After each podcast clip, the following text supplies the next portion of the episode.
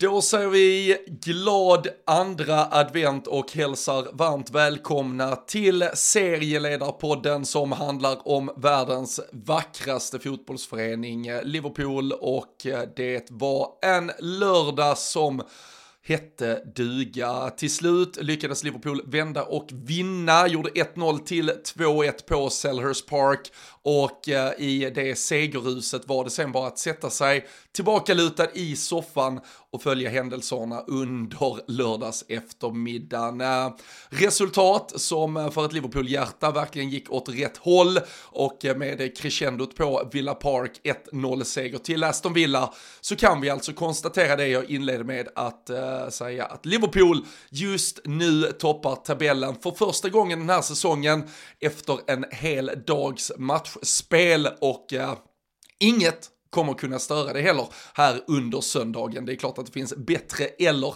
sämre resultat för oss att jobba in. Men äh, faktum är att Liverpool kommer toppa tabellen efter 16 spelade omgångar. Vi kommer fira andra advent som serieledare och äh, då såklart, då kliver vi upp tidigt. Vi värmer upp kaffekopparna och så ska vi sitta här tillsammans, ja men kanske en dryg halvlek och njuta av de senaste dagarnas krampaktiga men ack så viktiga trepoängare.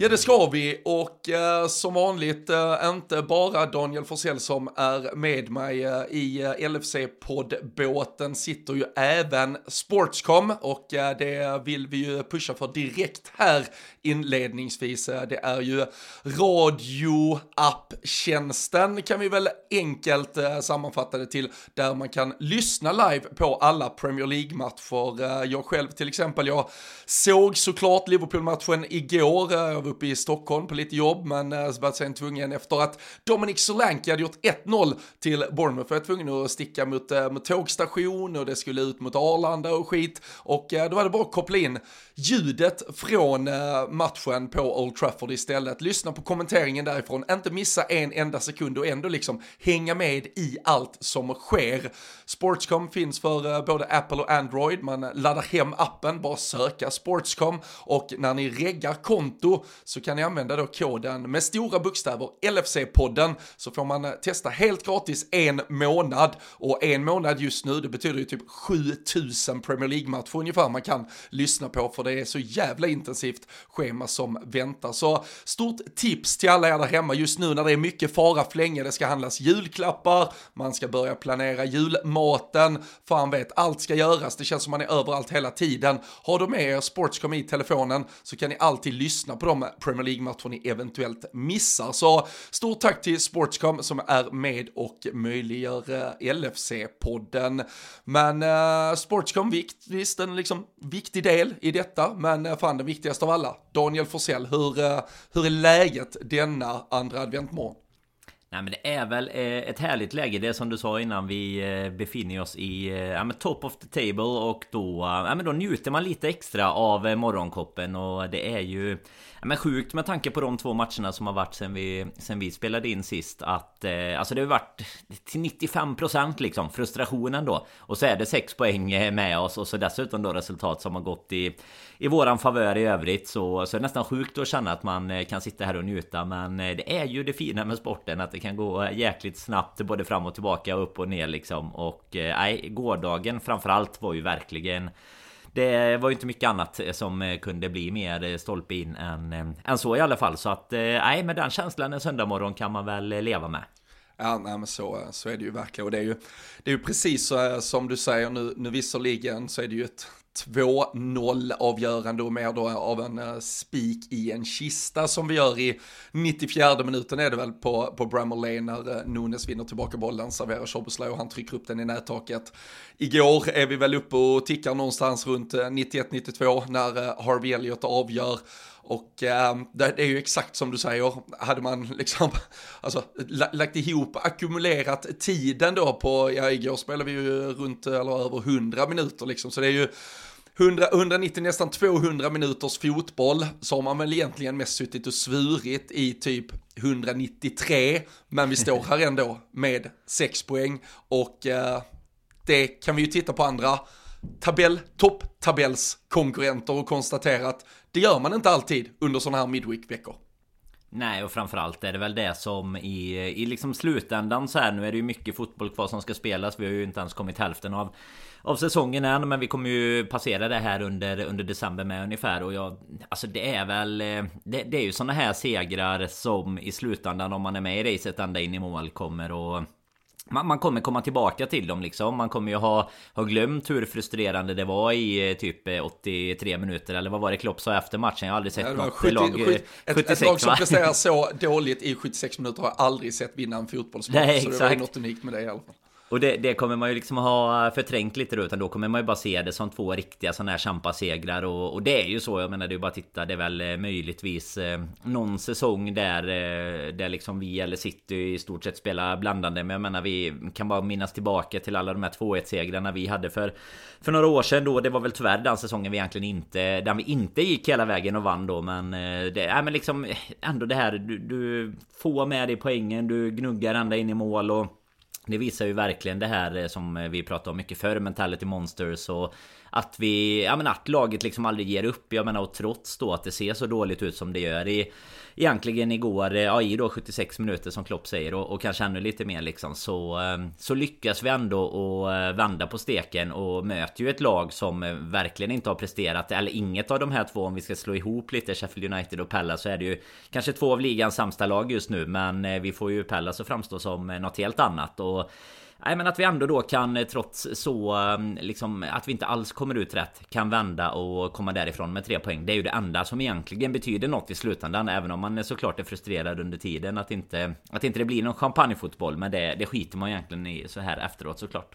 Ja och jag, och jag, och jag tycker inte man kan eh, så här, understryka nog hur hur svårt det är att alltså, spela den här typen av matcher, just, just Midweek-matchen eh, på bortaplan. Nu var ju omgången uppdelad i stort sett eh, på, mm. på hälften här väl också, så att vissa lag spelade ju två hemmamatcher, vissa lag spelade två bortamatcher. Nu, nu kan jag väl tycka att vi då har lite, lite tur i det, att även då våra i alla fall yttersta konkurrenter har, om man säger, samma upplägg som oss. Arsenal hade ju också två bortamatcher, City också två bortamatcher. Och, och de visar visst nu, nu har ju de båda två då sprungit in i det här jävla ja men ursinniga Aston Villa som tog 15 raka hemmasegern mot, mm. eh, när de då, eller i ligaspelet här när de mötte Arsenal igår och har ju vunnit båda de här två matcherna back-to-back med 1-0. Men, men att åka och spela de här borta, alltså vad fan, New, Newcastle var på Goodison i veckan för, för liksom däng med 3-0, alltså det, det, är inte så jävla lätt, du orkar inte. Som jag, alltså, Sheffield nu, nu lyckades de ju till och med ta sin första seger här på, ja. på, på, på år och dag i stort sett när man ändå lyckas få fram en 1-0 mot ett Brentford som är ett helt okej okay fotbollslag. Så det, alltså den här perioden, det, det är klart, som sagt, alltså, jag, jag är den som sitter och förbannas mest över att jag tycker att det ser för krampaktigt ut, för dåligt ut, men jag, jag vet, eller så här, jag, jag inser ju när man zoomar ut i slutändan att det ser ju ofta ut, alltså man har två, tre, fyra sådana här säger, sessioner eller delar av en säsong där du bara får två, tre pissiga jävla matcher, komprimerat schema. Alltså, vi spelar söndag, onsdag, lördag. Det är alltså tre matcher på sex dagar. Det var inte vackert någon av dem, men vi vinner alla tre. Och det är ju det viktigaste och det är ju jättemånga andra lag som inte har vunnit alla tre. Eller vi kan faktiskt titta igenom tabellen och se, inget lag har vunnit alla tre från förra helgen fram till denna helgen. Så det är ju klart som fan att i slutet, och dessutom går vi till Sheffield-matchen, vi vi, vi startar en Gakpo, vi byter ut en Sala efter en timme, vi känner väl att Konate inte är redo att tryckas och belastas på det sättet, vi får starta Kwanza nu här, vi har ju roterat ganska friskt och ändå löst det. I slutändan är det kanske att Darwin kommer in mot Sheffield, med sitt hårda arbete vinner tillbaka den bollen som är spiken i kistan. Att Harvey Elliott kommer in, avgör. Jag tycker ändå att, och jag är en av dem som ofta har kritiserat honom, men jag tycker att han allt oftare just nu faktiskt får till balansen i hur mycket han belastar spelarna och samtidigt får ut kvalitet och avgörande ögonblick från spelarna som kommer in. Så det, det känns ju ändå, alltså när man, när man zoomar ut från det och när man inte sitter mitt i att Crystal Palace känner, eller att man känner att de har övertag mot oss och att man inte känner att vi får till något bländande passningsspel, så tycker jag att man måste liksom imponeras av det Liverpool ändå har gjort den senaste veckan. Ja, och det är väl lite det vi pratar Alltså det är ju bara att titta på de andra lagen eh, Kolla på ett eh, Arsenal nu som får, får stryk igår mot, eh, ja men som du var inne på där, ett högtflygande Aston Villa. Men eh, de vinner ju i veckan mot Luton borta och det är ju inte så här, det är inte så att de åkte dit och krossade dem med 6-0. Vilket eh, man nästan är på snarare förväntar sig trots vad vi gjorde där. Men det är liksom en 4-3 som är i Ja men det är 96 plus liksom så att jag menar det är ju Det krävs ju av alla lag Det krävdes ju även av ett eh, liksom City när, eh, när de eh, var som Som allra bäst att man åkte och gjorde Ja men att man gjorde jobbet helt enkelt Att det bara handlar om att ta med dig de tre poängen och framförallt såklart i den här Ja men i den här perioden där omgångarna och matcherna avlöser varandra Där du Nej men där du måste rotera. Du är inne på det. Vi eh, Man, man tycker ju man har ju inte varit ensam på den bollen Men jag menar en liten fjäder i hatten till oss som har hyllat Elliot så som eh, Som inhoppare såklart. Mm. Nu kommer han in och verkligen får Får stå som, eh, som matchvinnare och jag tycker också vi pratade ju mycket om det. Det blir ju speciellt när man slår ihop två matcher så men vi pratade ju mycket om det sinsemellan där efter eh, Sheffield just vad vilken skillnad det var på när Darwin kom in kontra Gakpo som liksom inte, inte syndes så jättemycket i den matchen. Och sen så får du in en Darwin som ändå så här ja, kommer till något läge, gör inte mål, han gör ett assist till slut men också då eh, men han drar ju isär den där backlinjen, han är ju där och stör hela tiden. Och det är väl det vi har pratat mycket om när det inte har suttit riktigt poängmässigt för honom att han ändå, nej, men att han är inblandad, att han syns hela tiden, jag menar du ser ju honom i, i tv-kameran liksom hela tiden att han har varit inne och gjort någonting. Och eh, där, eh, där känner man ju att man lite på samma sätt då i eh, igår inte inte får ut det liksom det sista poängmässiga men där är det ju mycket mer igår känns det som som blir som, som inte funkar liksom innan vi väl eh, ja, men kommer igång där då typ sista kvarten och, och känner att vi kan skapa ett litet tryck på på ett Pallas som ju som sagt inte alls har fungerat under den sista tiden eh, överhuvudtaget. Hodgson har ju var bitter efter matchen eh, mm. såklart. Det är ju många många incidenter i den där matchen som man verkligen skulle kunna fastna i och diskutera men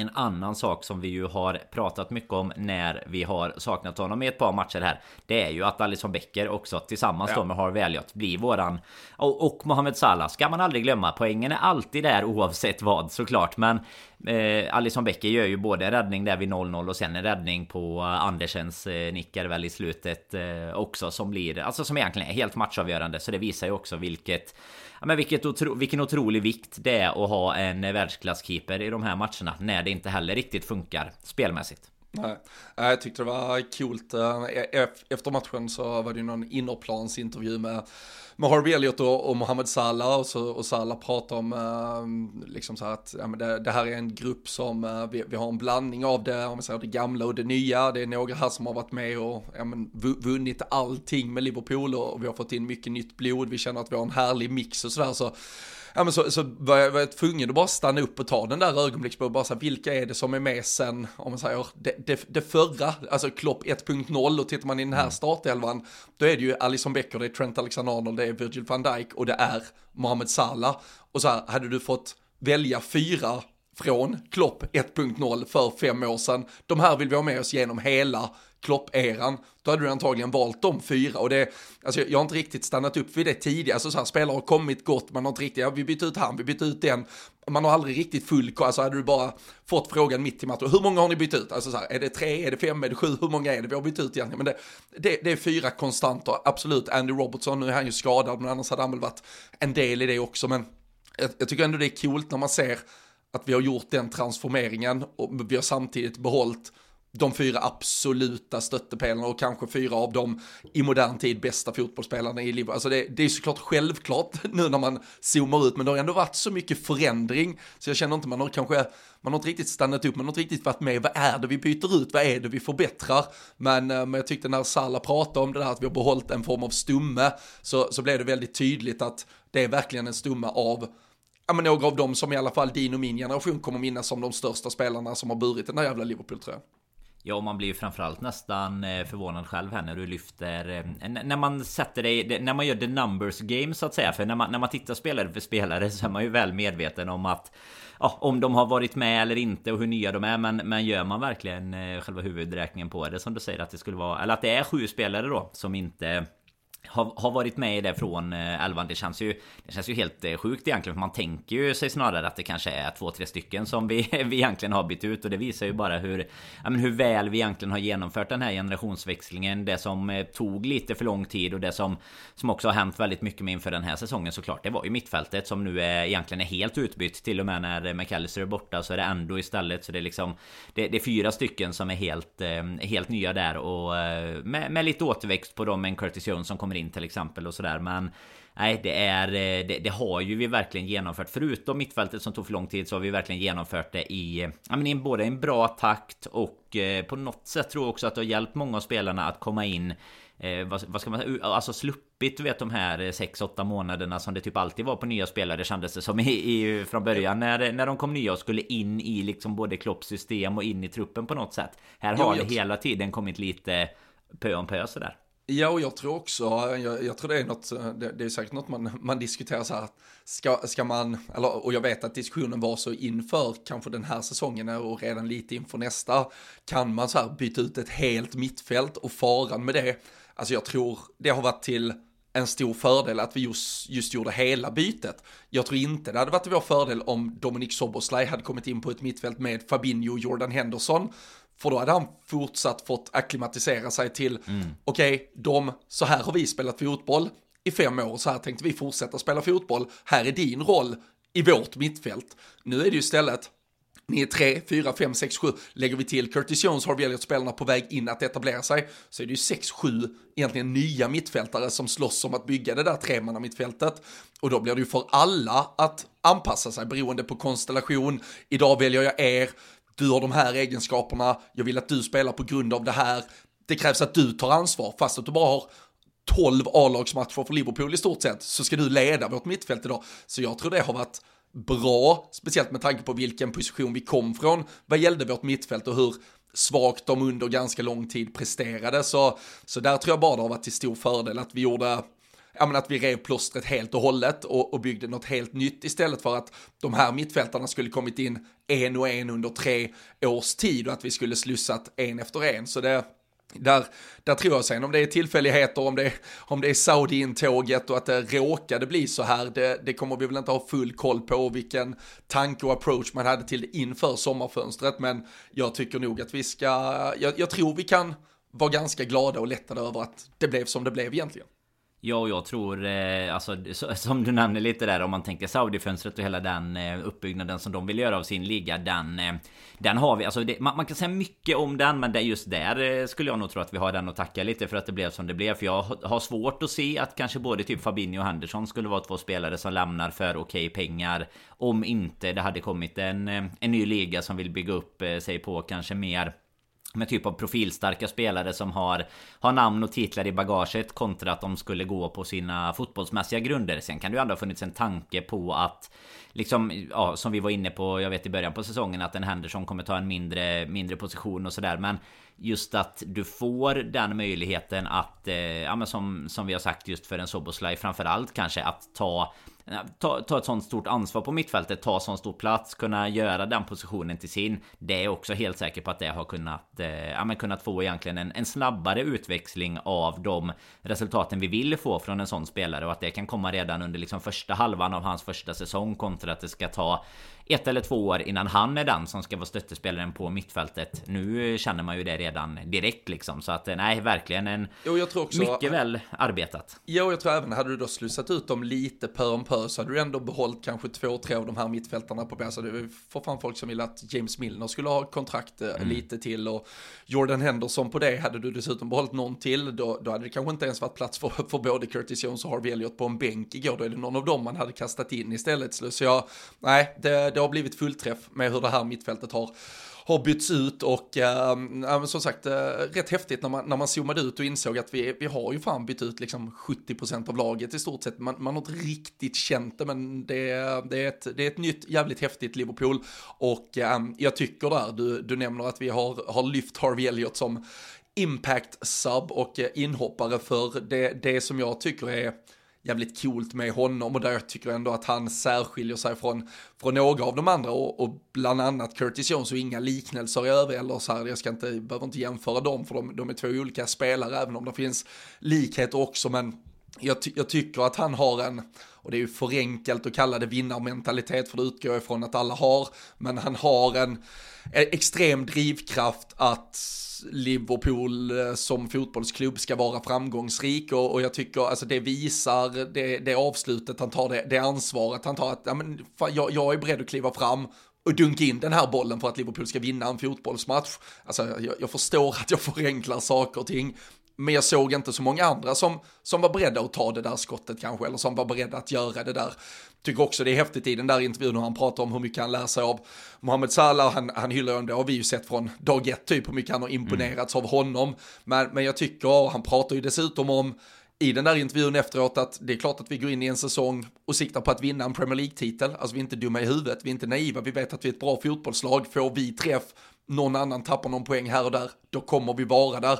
Jag tycker att Harvey Elliott har något som som en del andra spelare inte har. När, ja, men I också en fotbollsvärld där många är alltså, någonstans maskiner så finns där, där finns en del känslor som bubblar i honom som, eh, som jag älskar. Och framförallt när du jagar ett segermål sista 5, 6, 7, 8, 10 minuterna.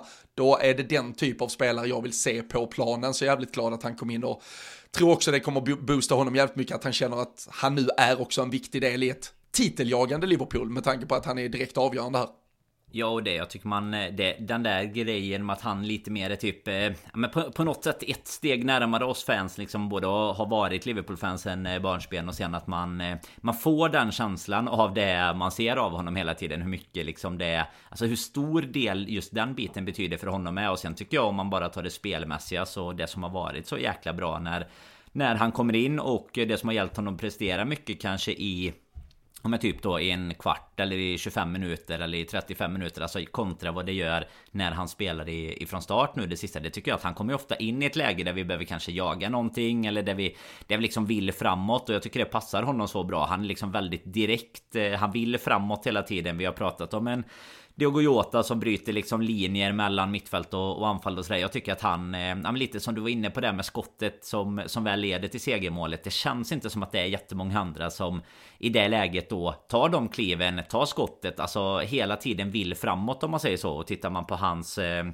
Alltså mentor som, som man ju känner att det har varit hela tiden i Sala där och det är väl den eh, bästa mentor du kan ha så, så pratar de ju både om det efter matchen där men även såklart det så syns det ju att han men att han är väldigt influerad. Sen gör det ju väldigt mycket såklart att det är vänsterfotade spelare, lite liknande position och hela den där biten. Eh, fastän han kanske till och med snart kör samma, samma frisyr också. Eh, bara färga håret svart så är han ju väldigt nära i alla fall. Så att då, då, då är han snart vår nya Sala. Men ska vi hoppa över lite till honom med så är det väl bara hur många hattar har du egentligen eh, kvar att lyfta på där nere? Men eh, fasen 200 mål nu eh, Snabbast någonsin i klubbens historia att eh, hamna på de siffrorna. Femte spelare någonsin att göra det Vad, vad fan har vi för hattar kvar? Är det någon, har du någon liten sån cowboyhatt eller någon mössa eller liksom ah, finns det... det... Päronstopet som ska, som ska ha med. Eller vad heter det? Plommonstopet? Lilla fruktsalladen här på morgonkvisten. Ja, det, det är fan inte. Nej men alltså det, nej, men det är ju helt otroligt. Jag, jag kikar den där topp 5-listan. Det är väl det är väl en 30-40 mål till han behöver för att kliva in eh, topp tre och eh, då, är det, då är det Ian Rush och Roger Hunt eh, framför sig. Eh, ser du till eh, dem, jag minns inte exakt, men de är väl så pass långt före så dit når han nog inte. Men tittar du mål per minut eh, så, så är han ju bäst av alla i den där toppfemman också, så han, han, håller ju liksom högst tempo. Sen kommer väl äh, åldern och åren och antalet säsonger han har kvar på nivån kanske då stoppa honom från att nå hela vägen fram. Men alltså, det är ju bara att alltså, titta på, på det här från utifrån, alltså Ian Rush och Roger Hunt. Det är bland de två största, vi, alltså, de, de kommer alla generationer för alltid prata om.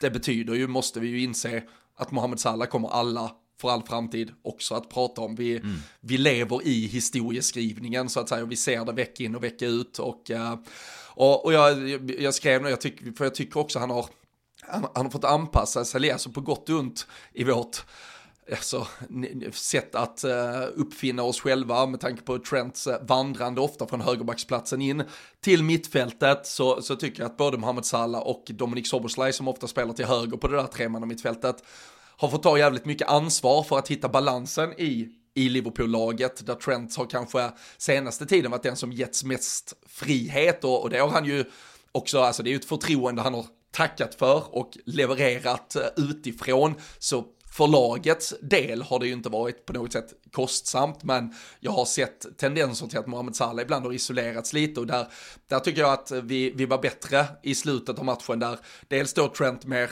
tydligt fick den där mittfältsrollen, vilket gör att då vet vi att vad som än händer med Trent i hans rörelsemönster så är Joe Gomez kvar på högerbacksplatsen, det frigör Salah och Soboslaj lite mer. Och när Harvey Elliott kommer in, in återigen då på grund av att han nog också har den otroliga respekten han har för Mohamed Salah, så vet ju han att om jag som en ganska habil fotbollsspelare åtminstone ser till att involvera Mohamed Salah så mycket som möjligt i den här matchen, då ökar antagligen lagets chanser att vinna.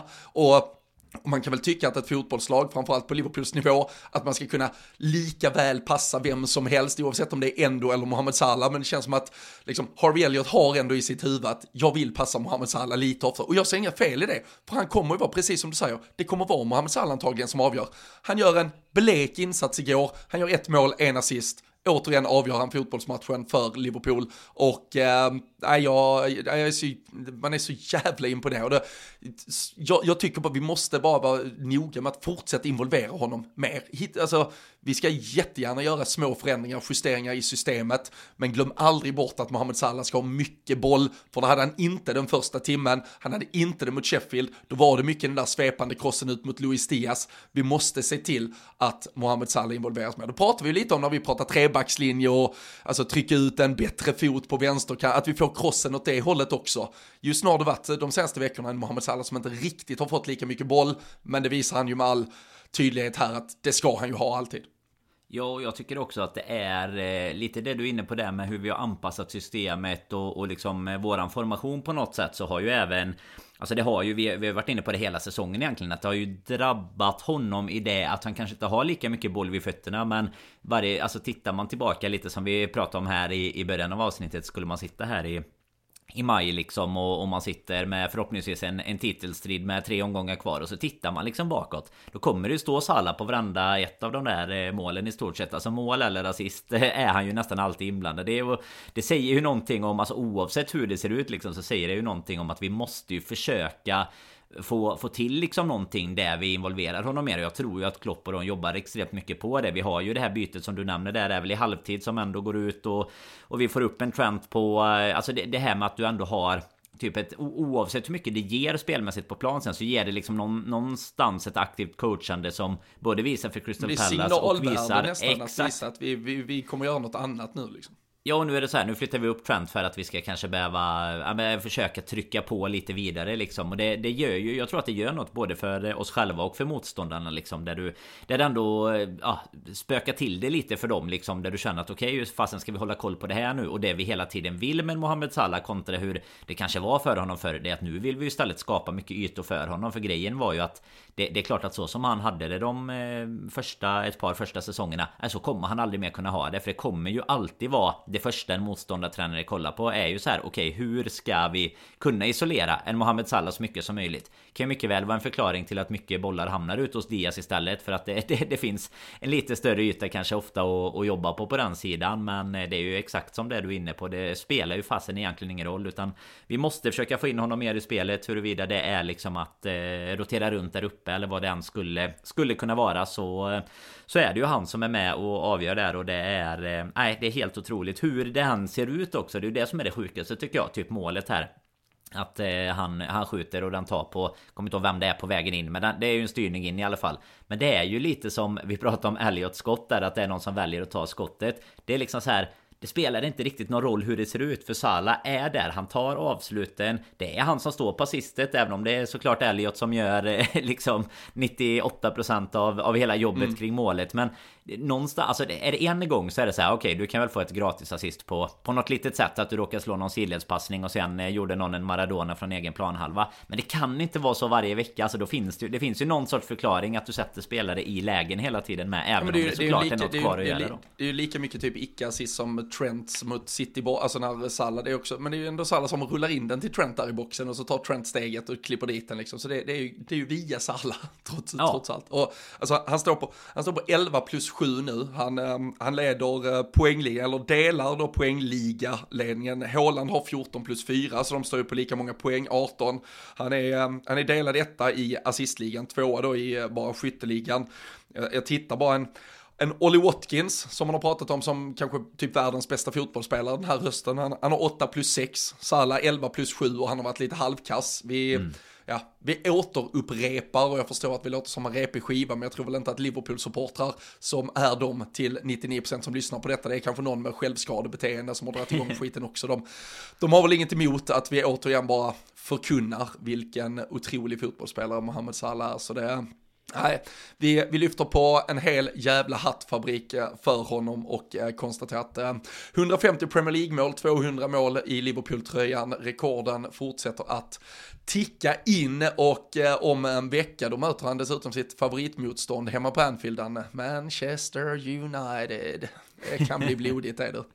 Ja men verkligen. Och den eh, på, på tal om att det var en trevlig fotbollsdag igår Den eh, vi, har, ju, vi har ju diskuterat det. Nu är det inte jättemycket prat just om dem den här säsongen som tur är För de är inte inblandade i någon Någon strid med oss. Men det känns ju som att de verkligen poängmässigt har överpresterat Sett till vad eh, Vad de har presterat på planen. Sen gjorde de ju en riktigt bra match i veckan ska vi säga mot Chelsea. Och sen Går de ut igår och får däng av Ja men framförallt Dominic Solanke får vi ju hylla som gammal Liverpool-spelare. Men sen av Bournemouth då med 3-0 hemma på Old Trafford så det är ju Nej, jag vet inte. Räddades, det... de, räddade, de räddades ju av VAR där till 4-0 också i ja. slutskedet. Fy fan, vi har mycket att säga. Vi har mycket att säga om VAR. Det får bli en eh, specialpodd om vi ska ja. prata om VAR från bara ja. våra matcher. Nej, men det som är United där, i, i, vissa lägen tänker jag så här. Nu kommer vi återkomma här under veckan kan vi ju redan nu säga om eh, ännu mer om matchen. Men det man kan säga där är att ibland, ibland vill man ju inte få, du vet, den eh, matchen för dem precis innan. För att man kan känna så här, äh, jäklar, då kommer de komma och vara så här taggade. De kommer vara övertända. Men alltså med United känner man ju verkligen inte så. Nu så här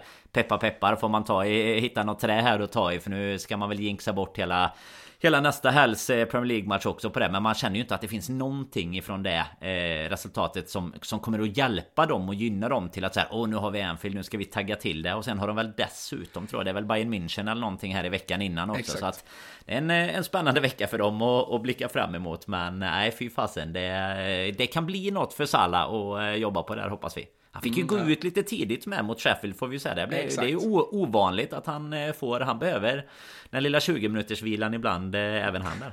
Ja, tydligen. Nej. Manchester bara, bara fem lag i hela Premier League. Crystal Palace, Nottingham och sen eh, de tre eh, nedflyttningskandidaterna just nu då. Luton, Burnley och Sheffield. Det är de enda lagen som gjort färre mål än United den här Premier League-säsongen. 18 mål har det blivit på ehm, um, 16 matcher. Minus 3 i målskillnad har de sagt. Man måste ner till 12 placerade lagen för att hitta minusstatistik annars. Så det är ju som du säger, det är ju det är ju några 1-0 vinster, 2-1 vinster här och där som har gjort att de ändå har samlat en liksom duglig poängskörd, men uh, sju förluster har det blivit. Nio vinster, inga kryss. Uh, det, ja, det, det, jag, jag höll på att säga höga toppar och djupa dalar, men uh, hur höga de där topparna är, men djupa dalar har det jävlar i det varit och så har det väl varit någon form av ja, okej okay nivå i några prestationer. Men vi, man, vi återkommer jag... antingen kanske torsdag kväll där efter att vi har avslutat Europa League-gruppspelet eller en fredag morgonsittning med, med lite uppsnack inför United där vi tar, tar fokus helt och hållet på det. Vi, vi kan ju konstatera att både en Ole Gunnar Solskär, en José Mourinho fick sparken efter besök på Anfield. Erik Ten Hag har ju varit på Anfield en gång, då förlorade han med 7-0. Uttåg mot Bayern München och den gruppen som i övrigt har bestått av Galatasaray och FC Köpenhamn i veckans Champions League. Sen en slakt på Anfield. Uh, tvek att han överlever det.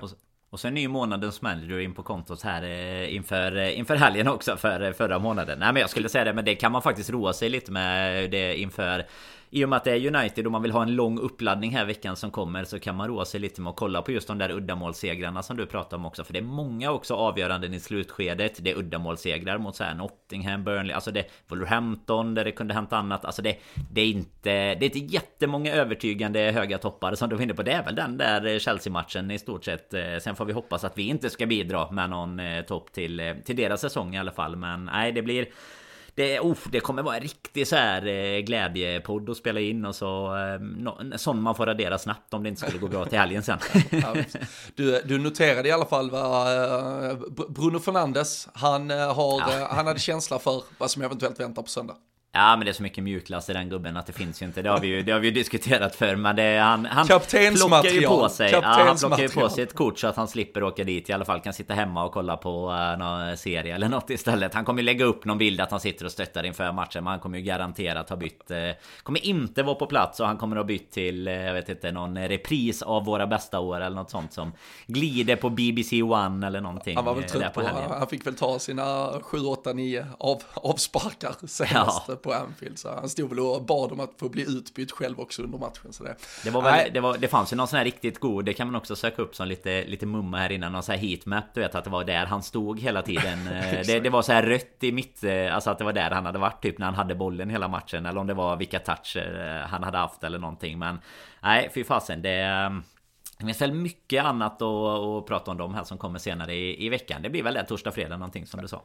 Så blir det. Eh, vi, eh, vi kommer ha, vi har ju United hemma, sen är det Arsenal hemma i ligaspelet där på lille julafton 23 eh, december 18.30. Fan vad det kan, alltså det är en jul som kan bli bra. Det är en julaftonsmorgon som kan bli mm. rätt jobbig också om man åker på något uh, tungt där. Fy fan hur man ska hantera det. Men vi, vi ska inte gå händelser i förväg. Det är som sagt det är lite lite Europa League i veckan, sen kommer det lite kuppspel mitt emellan eh, de två stora Premier League-mötena också.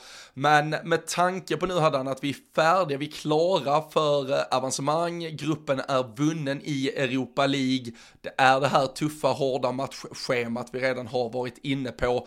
Alltså det är väl läge att vi skickar väl egentligen något, det är väl någon Youth League-delegation som är på plats och spelar någon sån här lunchmatch kan jag tänka mig. Det är väl bara att låta dem vara, vara kvar och harva på och ta ett kexchoklad och gå vidare till, till, till stor, stormatchen sen. För alltså vi kan väl inte, vi, vi har ju en trupp som absolut inkluderar ett par junisar men inte fan kan vi slita på en enda spelare av någon form av liksom större kvalitet egentligen. Nej det känns ju inte som rimligt i alla fall. Det skulle väl vara om det finns någon så här risk att man blir eh, bötfälld och utesluten ungefär om man inte ja, ställer upp med bästa laget. Den integriteten måste värnas. Ja samtidigt har vi ju en trupp som vi har lämnat in så jag menar den kan man ju inte säga något om om det i alla fall är de som eh, Att inte någon av dem 11, 12, 13 som är inblandade i, eh, i minsta diskussion inför, inför nästa helgsmatch i alla fall så så är det ju bara att rotera allt. Det är bara som, som du var inne på det. Det är bara att ge ett packet Dextrosol och, och någonting sånt till grabbarna där. Och så, Eh, så blir det lite fotbollscupkänsla sen. Ni spelar Youth League på förmiddagen och så spelar ni Europa League på, på kvällen. Det blir lite... Ett sån här klassisk fotbollscups-söndag fast torsdag för dem helt enkelt. Häftigt ändå att kunna snacka om i skolan på fredagmorgonen. Exakt, jag satt och kikade bara här lite oddsmarknaden, inte helt men så man kan ändå få rätt bra, bra odds på att uh, Saint vinner, eh, vinner den här matchen. Det, det är nästan, alltså utifrån hur jag vill att Liverpool ska formera sig här så tycker jag liksom att de ska ju vinna för det ska vara ett så jävla svagt Liverpool-lag som, som kliver ut där. Men uh, vi får väl se, vi kan väl bara, alltså, vi har ju uh, förutom då uh, Allison och och eh, Kelle Herkele kanske får den här starten, absolut kan han väl få, men där är ju både två och tre eh, liksom extra slipsar, Pitaluga, bland annat Jaros eh, som finns med. Bland eh, backarna så har vi ju en eh, Luke Chambers, Connor Bradley i alla fall, om man liksom tar från ytterligare en hylla ner då med spelare vi hade kunnat eh, slänga på. Vi har en, ja men Bobby Clark, Callum Scanlon, James McConnell, Louis Kumas, vad har vi mer? Frauendorf, Ben Doak, Cade Gordon. Alltså, men det måste ju typ varit på den nivån. Vi, vi kan ju inte slösa någon spel. Jag vet att det finns lite prispengar. Jag vill absolut, eller så här, klubben kommer säkert kräva att vi värnar någon då som sagt sportslig integritet. Det kan väl absolut vara att typ en Harvey Elliott, en Curtis Jones, någon typ av de här spelarna får ett par minuter också eller spelar en timme och sen snår ut. Men, men inte fan ska vi behöva offra en, med tanke på vilken månad som väntar sen efter detta. Nej men det kan ju inte vara så. Alltså, det, är ju en, det, det, är ju ett schema som är så otroligt tätt nu. Det värsta är att man vet ju när, när elvan kommer att Mohamed Salah kommer stå där och man vet att han kommer spela 90 minuter liksom. Och man kommer undra, man kommer verkligen undra varför. Men det, det är ju känslan som har varit i hela Europa League-säsongen nästan att det har varit lite starkare. Men alltså nu när det är avgjort och klart, nej. Jag, jag instämmer där. Jag kan inte förstå vad det skulle vara, alltså särskilt med tanke på hur det ser ut. Vi har alltså fyra omgångar nu kvar innan nyår och då snackar vi ändå att vi sitter här söndags. Vi sitter här en vecka innan nästa omgång, så det är liksom ja, från en vecka innan jul ja, fram till eh, strax efter nyår. där in också. Så ja, och så har du en FA-cup. Ja, och så har du en FA-cup direkt efter eh, första helgen där i januari dessutom då mot Arsenal. Så att jag menar det är ju det är mycket matchande och det finns ju ingenting som talar för att vi skulle kunna kunna bry oss eh, egentligen någonting om torsdagens match sett till att vi behöver, behöver offra någon sen. Att man såklart alltid vill vinna och det snarare har en chans för men för grabbar som Bendok och de här att, eh, att försöka göra det så bra som möjligt. Eh, nej, det hoppas vi. Vad fan hette han? Synd att vi inte har kvar han Chamal George eller vad hette han? Han som var målvakt och anfallare. Han kunde ha gjort en halvlek. Kunde ha gjort en halvlek på varje position. Fy fan. Det hade varit något. Underbar jävla Jamal George. Ja, vi, vi får väl se hur, hur Klopp väljer här. Han kanske tar ledigt själv också. Bara skickar Pep Linders med något jävla gäng. Det hade han kunnat unna sig tycker jag. Det, vi, vi får väl se. Um, vi har inför den här intensiva perioden nu den också med, med start då inför helgens Premier League-omgång så ja, men folk kommer att vara liksom, det kommer vara mycket julfiranden, folk är kanske förhoppningsvis lite lediga, man vill ha, ha något att roa sig med vid sidan av att bara sitta och följa fotbollsmatcherna och vi vet ju att många av våra lyssnare gillar um, fantasyfotbollen. Många är ju redan med i vår uh, stora liga, vår Patreon-liga, där man uh, slåss om fina priser, där man framförallt slåss om att försöka välta det stora jävla maskineriet som är Robin Bylunds uh, sektlag. Vi är där uppe, vi är med i toppen, men eh, nu, eh, nu får alla, alla såklart en chans, men framförallt de som kanske har haft en eh, lite hackig höst, chansen att revanschera sig, eller hur? Det, det är lite extra tävling under jul och nyårshelgerna. Ja, och det är väl framförallt de som eh, brukar tycka om att det kommer någon liten sån här... Eh, någon, någon liten etapp. Eh, ligger man redan med i toppen så är man ju oftast liksom aktiv säsongen igenom. Men de som gav upp så här i omgång tre eller fyra eller någonting kan ändå känna nu att fan jul, nyår som du var inne på, lite ledighet kanske framförallt mycket, mycket tätt matchande så, så får man chansen. Det är ju att notera då, det, den kommer heta poddens julrush. Det är viktigt att notera att man både kan vara med som ny, alltså man behöver inte ha varit Patreon innan, man behöver inte vara med i våran stora liga, utan det är är en separat liga som vi har gjort för det. Så att eh, är man med i den stora och tänker ja, ja, men jag har ju redan löst det här så behöver man ändå göra man behöver ta 20 sekunders eh, handpåläggning här. Klicka på en länk eh, inne på Patreon där så att man kommer med även i den nya ligan då. För de som var med i med klassiska numera Royal League förra säsongen så, så är det viktigt. Och det, det är samma förfarande och det är ju också för att, ja, men för att man ska kunna följa just ligan i sig helt enkelt då. Har vi nu eh, har vi lite tur så eh, jag minns att det var nära att sekten eh, nästan klickade bort sig från Royal League förra säsongen. Kom nog in sista timmen där eller någonting så ha, ja, har folk nog, tur ska, så är du inte för... Jag, jag, ska gå med nu medan ja. du sitter här och... Ja men det är bra för så att jag inte annars... missar. Och jag vet ju att folk framförallt vill utmana mig. Det, det ja, är därför det, liksom. Jag, den här jag säsongen är ju... skull idag. Ja men jag känner det. Den här säsongen är ju första gången som, som man i alla fall inte behöver sitta och skoja om det. Utan att det faktiskt är så att Robin Bylund är, ja, men är ganska vass där uppe. Men man, man vet ju om man är om man är in the long game så vet man ju att i maj kommer det ju vara lugnt. Men just för de här fyra omgångarna, det kommer ju vara 17 till 20 som vi kör här. Så det är från, jag tror att det är deadline nu på fredag 15 december och sen är det eh, jag var typ till... andra, tredje ja, januari va? Det är till sånt. efter nyår. Ja, säsong... Mm. Eller sista omgången börjar innan nyår och så tar den slut precis efter. Det är innan fa Cup-helgen och allt i alla fall. Så det är liksom de här täta matcherna som kommer att vara nu. Sen är det fa Cup och sen börjar det väl runt... Eh, ja, någon vecka in i januari där igen. Så Separat liga, man går in på Patreon, man eh, väljer där antingen om man redan är med så är det bara att klicka rätt in på, eh, på den artikeln. Eh, finns på Twitter också att hitta och är man, har man inte varit Patreon innan så klickar man via den länken så kan man gå in där och välja vad man vill gå vidare med inne på Patreon då. Så att eh, nej, och det är ju bara att skicka iväg något till oss på Twitter eller på Patreon om det är någonting som man undrar. Ibland kan det vara lite så här, ja, hur kommer man med där eller vad behöver man göra? Så, så svarar ju vi snabbt som fasen. Och man får ju inte heller glömma att det i det här täta schemat kommer vara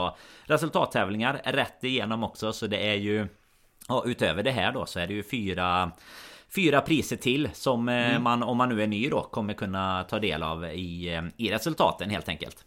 Ja, den är faktiskt uh, no-brainer egentligen. Uh, gå in på patreon.com slash LFC-podden. Uh, är ni liksom inte redan med där och, och stöttar poddens arbete så liksom bidra en månad, känner att ni skickar in en liten julslant, det är bara 25 spänn typ och eh, då får ni ju chansen om ni är med här eh, minst en månad i alla fall. Förhoppningsvis tycker ni det kan vara värt att vara med längre, men eh, för en månad då så kan ni efter ett medlemskap där på Patreon gå vidare, joina den här då fantasy-ligan där vi slåss om att bli julmästare och som sagt resultattävlingar i, i varje Premier League-match också. Det, det, är full fart och massa då pris och vinstmöjligheter. Eh, vi, vi kan väl passa på där bara att gratulera också till de eh, två senaste matchernas eh, tipsvinnare.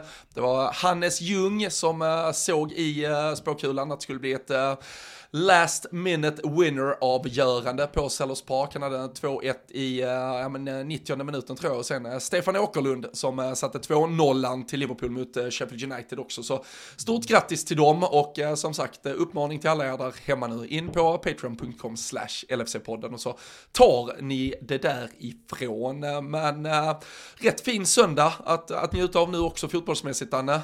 Luton ska väl få den där skrällsegern till slut. Var, var ju nära mot oss var, var nära poäng mot uh, Arsenal. Nu är det väl dags att de välter Manchester City idag helt enkelt. Ja men det får vi väl eh, verkligen hoppas. Lite lösa rykten också om att Haaland inte ska vara med i truppen än så länge såg jag i sippra ut igår kväll. Så att eh, det kan ju också hjälpa oss i skytteligan ja. för Salas skull sen. Ja, jag, jag hörde detta från folk som har, hade viss initierade källor eh, också. Så jag, jag tror att det, det kanske kan stämma. Uh, vi får se. Då är, då är det ju viktigt, för jag noterar ju idag, det var ju ett par lag just i, om vi snackar fantasy, som tog ett litet ryck, för de hade ju Mohamed Salah som lagkapten.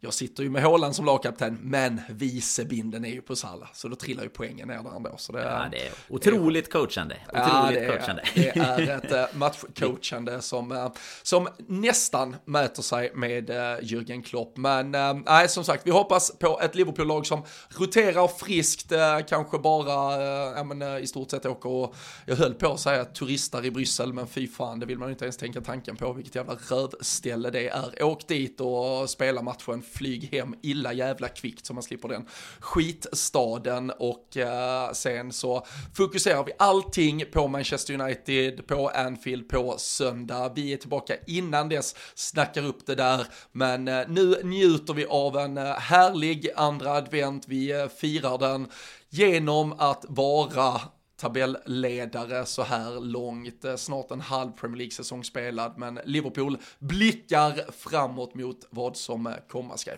Omgång 37 Danne, Aston Villa borta. Är det där det avgörs? ja man, eh, det, det hade varit en jävla match alltså om det hade, men de, eh, nej, en, en liten kudde ska vi skicka ut till dem såklart. Vilken jäkla vecka de har haft eh, för den delen. Eh, kriga till sig en pinne borta mot Bournemouth och sen eh, slår man City och Arsenal på, eh, på rad. Det, de, de gör grovjobbet för oss andra och hänger om med ett tag så kan det bli farligt. Det är sjukt att känna att vi spela av dem lite lätt här i, vad var det, början av september typ va? Så ja, det var ju när eh, vi, vi dem på... du, du och jag och våra ja, men, poddbekanta vänner då, Jocke Lundberg och, och Kalle Sundqvist, vi var ju i, i Spanien eh, under, när, när, den matchen var, det krockade ju med en massa, det var, vi var i Bilbao, jag tror Bilbao skulle spela, så vi letade ju förgäves på torgen efter någon som kunde sända Liverpool-matchen, de bara så här, men vi kan, vi kan lösa så ni får se typ första 55 minuterna ungefär, för sen måste vi slå över, men det, det räckte ju gott och väl med 55 minuter den där ja, matchen. Då var det klart. Då var det jävligt eh, klappat och klart och, och avslaget efter det. Så nej, sen är det väl en annan sak att åka till Villa Park. Det, det ska ju sägas, men det är ju ett Villa som har varit uh, starka hela säsongen. Ja, men verkligen. Vi får väl, eh, vi får väl hoppas att det är... Nej, det, det, i och för sig man hoppas ju att det ska vara spännande ända in. Vi får väl se om de hänger med hela vägen. Men att ha den i, i 37an där, den är... Ja, det känns livsfarligt redan nu, bara så här 16 matcher in. Ja, ja men det är verkligen. Men äh, det är jävligt kul att vi, vi är där uppe i toppen. Vi, vi är med för att äh, slåss in, eh, in the long run. Vi, vi säger som Harvey Elliot att vi tror på oss själva. Vi hoppas att det här kan bära hur långt som helst. framförallt så tror vi på våra lyssnare och tackar er för att ni alltid är med oss. så ha nu en fortsatt underbar söndag här. Bra start på den nya veckan så hörs vi snart igen.